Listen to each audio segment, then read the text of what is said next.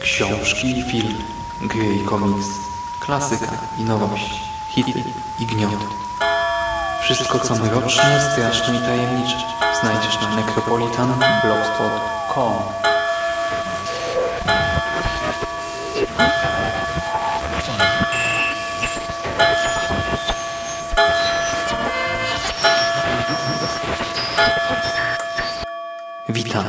Nawiedzonym podcaście.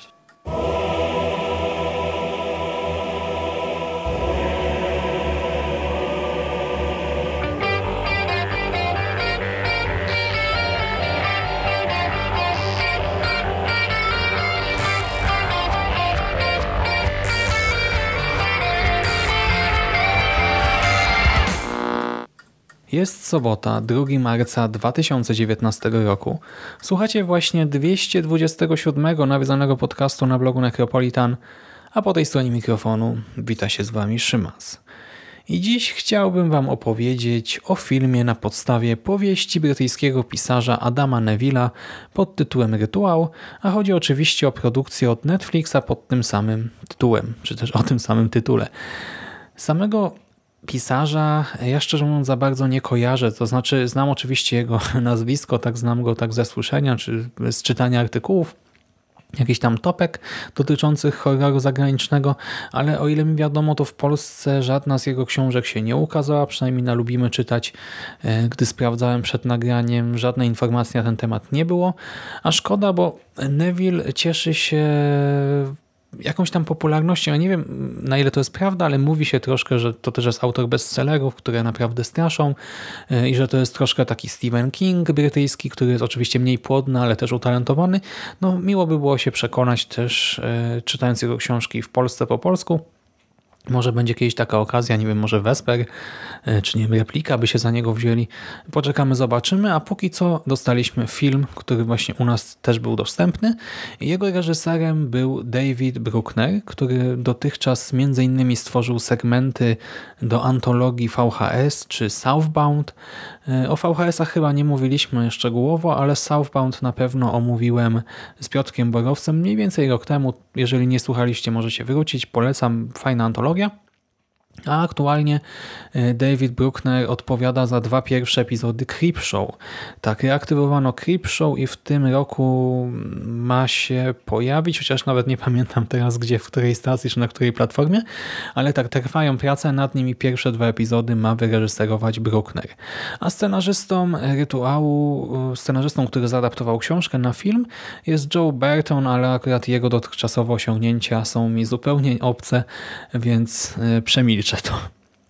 I panowie postanowili zekranizować powieść grozy, która nawiązuje do mitologii nordyckiej i której akcja rozgrywa się częściowo w Anglii, częściowo w Szwecji. Chociaż tak naprawdę na ekranie zobaczymy nie Szwecję, a Rumunię, przy czym akurat te miejscówki, te scenerie z Rumunii bardzo dobrze przypominają e, jakieś tam szwedzkie mm, równiny, wyżyny, lasy, e, więc e, wygląda to wszystko naprawdę atrakcyjnie. Film zaczyna się dość niepozornie. Pięciu mężczyzn, kolegów z czasów studiów, którzy teraz są troszkę starsi, mają, nie wiem, po 30 kilka lat, Spotykają się e, wieczorem na piwo i próbują ustalić szczegóły wspólnego wyjazdu. Chcieliby po latach gdzieś wyjechać na jakiś krótki urlop i każdy ma jakiś inny pomysł na ten wyjazd. Jeden woli wypad e, w dzicz, drugi na drinki do kasyna, trzeci do Amsterdamu, e, czwarty jeszcze gdzieś indziej i ostatecznie trudno jest im dojść do porozumienia. Siedzą sobie właśnie przy piwku, dyskutują swobodnie, a potem po wyjściu z pubu jeden z nich, Luke, chce jeszcze dokupić alkoholu, Zaciąga wówczas przyjaciela Roberta do sklepu i tam e, wybierają wódkę, gdy nagle okazuje się, że sklep został napadnięty. Dochodzi do napadu rabunkowego i Luke w ostatniej chwili zdąży się ukryć za półką, ale Robert zostaje osaczony. Robert zostaje osaczony, zastraszony przez rabusiów. E, ci każą mu oddać portfel, potem zegarek. Robert wykonuje te polecenia, ale potem jeden z napastników chce jeszcze obrączkę. No i tutaj Robert już się waha i nie chce jej oddać i wtedy jeden właśnie z tych napastników uderza go stalowym, baseballowym kijem w głowę. A potem raz jeszcze. Następnie akcja przenosi się e, w przyszłość. Pół roku po tych wydarzeniach Luke z pozostałą trójką przyjaciół udaje się do Szwecji, by tam spełnić e, plan, marzenie zamordowanego przyjaciela. Robert nie przeżył i teraz nasi bohaterowie, jego przyjaciele wspinają się na szczyt, e, na jakieś tam wzgórze, by symbolicznie oddać hołd e, zmarłemu. Tworzą, budują coś w rodzaju ołtarzyka i symbolicznie żegnają się raz jeszcze z Robertem, po czym ruszają w drogę powrotną. Chcą wrócić do schroniska, ale jeden z mężczyzn, dom, który no widać po nim, że nie jest szczególnie przygotowany fizycznie do takich wycieczek, e, skręca nogę. Skręca nogę i nie jest to wprawdzie jakaś ciężka kontuzja, ale jednak e, ogranicza jego ruchy, spowalnia całą grupę i dlatego nasi bohaterowie decydują się skorzystać ze skrótu i zamiast podróżować wzgórzami, to przejść przez las, który oddziela ich od schroniska, Niestety pośród drzew dopada ich burza. Rozpętuje się burza, e, oni muszą jakoś sobie z tym poradzić, muszą się gdzieś zatrzymać, odnajdują starą chatę, chcą tam przenocować. I okazuje się, że w środku na piętrze znajduje się jakiś dziwny totem, dziwna rzeźba z drewna i poroża, która diabli wiedzą do czego służy, no ale jednak mężczyźni nie mają żadnego innego wyjścia. Na zewnątrz, e, wicher wieje, e, leje strasznie mocno deszcz, grzmi, błyska się, więc decydują się po prostu zdrzemnąć na parterze i w nocy dzieją się dziwne rzeczy. Każdy z bohaterów śni koszmar. Jeden z nich widzi na przykład ogromną istotę przez sen, inny budzi się nagi przed wspomnianym totemem, kolejny lunatykuje na zewnątrz chaty. I e, te wydarzenia nie wpływają na nich najlepiej oczywiście. Zaczynają się stresować tą sytuacją, nie rozumieją jej, panika narasta, a wraz z nią także jakieś wewnętrzne napięcia, konflikty. I czy uda im się ostatecznie wyjść z lasu i wrócić do schroniska? To już e, ustalicie w trakcie seansu. A ja przechodząc do oceny chciałbym w pierwszej kolejności pochwalić całkiem realistyczne zachowania bohaterów, wiarygodne reakcje na bieżące wydarzenia. Wiecie jak to bywa w horrorach, w sumie między innymi w takich e, właśnie rozgrywających się gdzieś w środku lasu, bohaterowie nagle gdzieś się rozbiegają, e, nie wiem, wchodzą tam gdzie nie powinni, chowają się w najbardziej absurdalnych miejscach i tak dalej. A tutaj raczej tego nie doświadczymy. Tak? Gdy bohaterowie odkrywają coś dziwacznego na strychu, to E, nie wiem, nie robią sobie z tego żartów, tylko ignorują po prostu tę przestrzeń, schodzą na dół i tam sobie nocują. Tak?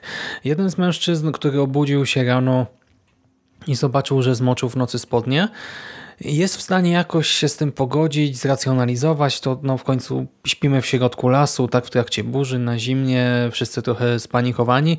No słabo, ale zdarzyło się. Nie? No ale już mężczyzna, który obudził się nago przed jakąś pogańską kukłą, nie może tego zaakceptować. Grupa nam się troszkę dzieli, ale są to podziały też całkiem naturalne. Część osób chce przedyskutować to, co się stało, próbuje to wszystko zrozumieć. E, część osób natomiast nie chce tego rozgrzebywać, tak? nie chce mnożyć negatywnych emocji i nakręcać tej spirali e, strachu i paniki. Rodzi się oczywiście w pewnym momencie myśl, e, że bohaterowie może zabłądzili, bo w końcu coś długo z tego lasu wyjść nie mogą. Pojawia się pomysł, by wybrać może inną trasę marszu, ale to też nie sprawia, że nagle grupa się dzieli i mm, idzie w trzech różnych kierunkach. Nie. E, ponadto y, wszystkie te problemy też są takie całkiem rzeczywiste. Na przykład noga doma puchnie, tak? Facet coś tam sobie uszkodził i no, idzie mu się coraz gorzej. Phil ma nowe, nierozchodzone buty i też nie był przygotowany na tak długi marsz, dlatego ten dodatkowy dzień w terenie jemu doskwiera jakoś tam. Luke nie do końca radzi sobie ze świadomością, że nie próbował ratować Roberta pół roku wcześniej to od początku była jakaś trauma dla niego, teraz jest w miejscu, gdzie uczcił jego pamięć, więc to wszystko do niego wraca. To też pojawia się jakoś w dyskusji między bohaterami, no i ciąży mu zwyczajnie. Hatch natomiast teoretycznie jest troszkę takim samcem alfa, y, jest zorientowany w kwestiach właśnie jakiejś wspinaczki, y, wędrówek takich po górach, lasach, etc. No ale też y, w tej sytuacji jednak Czuję się trochę zagubiony, no bo co ma zrobić, tak co może zrobić? Ten cały ból, y, zmęczenie, zniechęcenie, spory, to wszystko na przykład wypada moim zdaniem dużo wiarygodniej niż w takim Blair Witch Project. Ja bardzo lubię pierwszy Blair Witch, ale nadal uważam, że tutaj to wszystko wypada wiarygodniej, sensowniej. Y, I nie, gdybym był ze znajomymi w lesie i działyby się dziwne rzeczy, to raczej byśmy się zachowywali tak jak tutaj, y, nasi bohaterowie, niż jak w przypadku filmu Blair Witch Project. A gdy zginie w końcu w rytuale pierwsza osoba, to też, co jest troszkę nietypowe, e, sytuacja nie tyle eskaluje, co skłania innych do działania.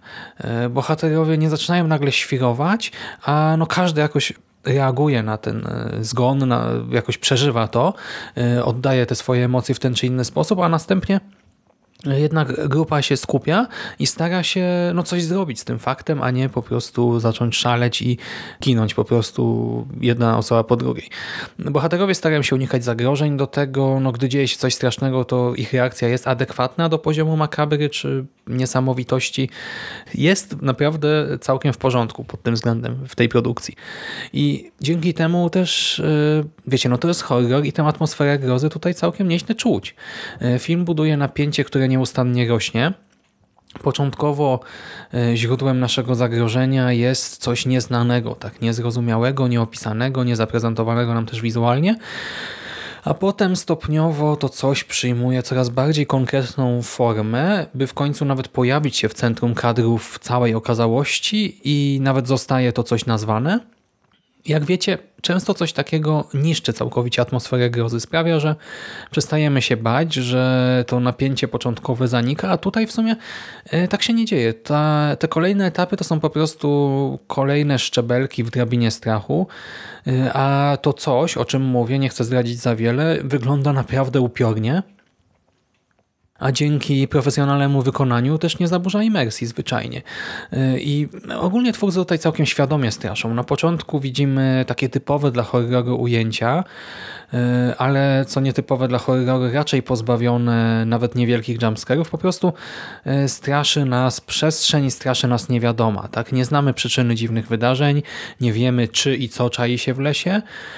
Później okazuje się, że to zło nie ogranicza się do jednej siły, jednego stworzenia, ale zostaje wpisane w jakiś szerszy kontekst, który też powoli eksplorujemy.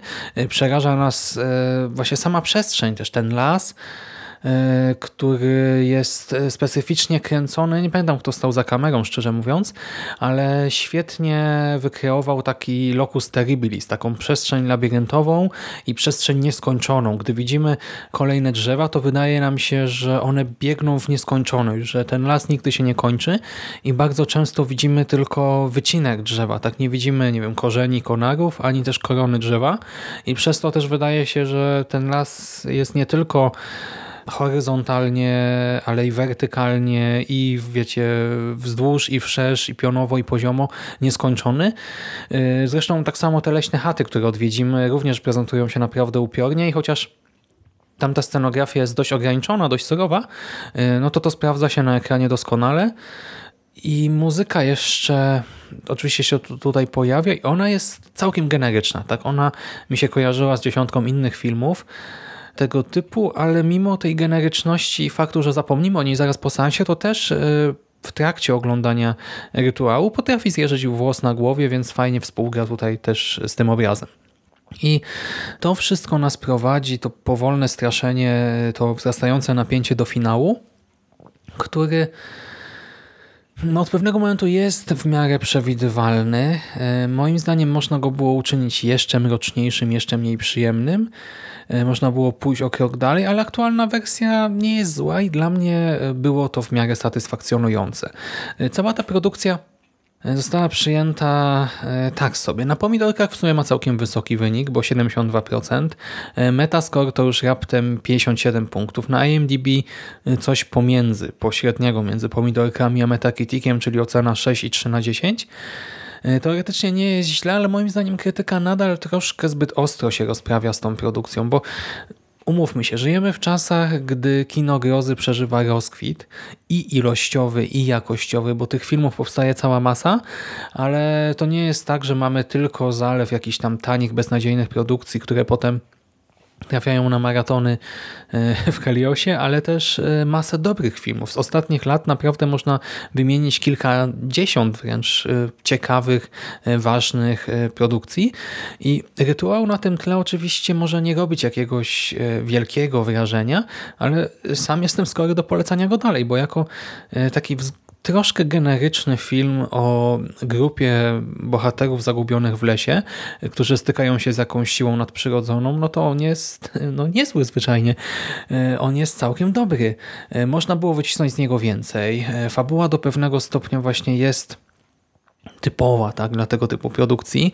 Nie wykorzystano też w pełni potencjału takiego, nie wiem, psychothrillera, psychohorroru o traumie, który tutaj jest obecny, bo początkowo, wiecie, mamy sporo sekwencji, które nawiązują do doświadczeń Luka, tak, do tego, że nie pomógł swojemu kumplowi Robertowi i to powraca niby do samego końca, do finału, co jest właśnie bardzo dużym plusem też tej produkcji, ale jednak myślę, że można było jeszcze więcej na tym ugrać, tak, jeszcze więcej emocji widzów wzbudzić i też na koniec sprawić, by człowiek troszkę bardziej o tym rozmyślał, bo ten wątek y, właśnie w finale troszkę niby się pojawia, ale jednak ginie ostatecznie, y, nie skłania do żadnych refleksji. No trochę szkoda, ale to nadal jest dobre kino, tak? To jest porządny, nieźle zrealizowany film.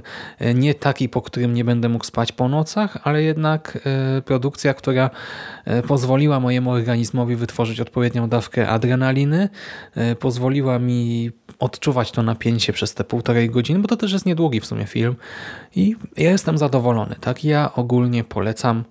I to wszystko ode mnie na dzisiaj. Trzymajcie się ciepło. I tradycyjnie już życzę Wam klimatycznego weekendu, udanego tygodnia i do usłyszenia w następnym nawiedzonym podcaście.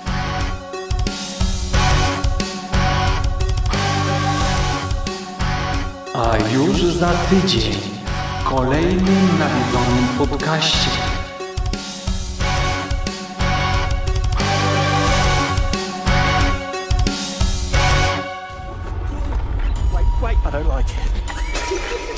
Brain sees what it wants to see. Uh, ladies and gentlemen, my name is Professor Philip Goodman. My job is to explain the unexplainable. Profesorze Czerysławie, przepraszam, można pytanie? E, oczywiście, oczywiście, magistrze Cieśliński. Co sądzi profesor o takim stwierdzeniu, że nasz mózg e, widzi to, co chce zobaczyć, że widzimy to, co chcemy zobaczyć? Cóż, e, w tej kwestii pozostanę sceptyczny. Dziękuję.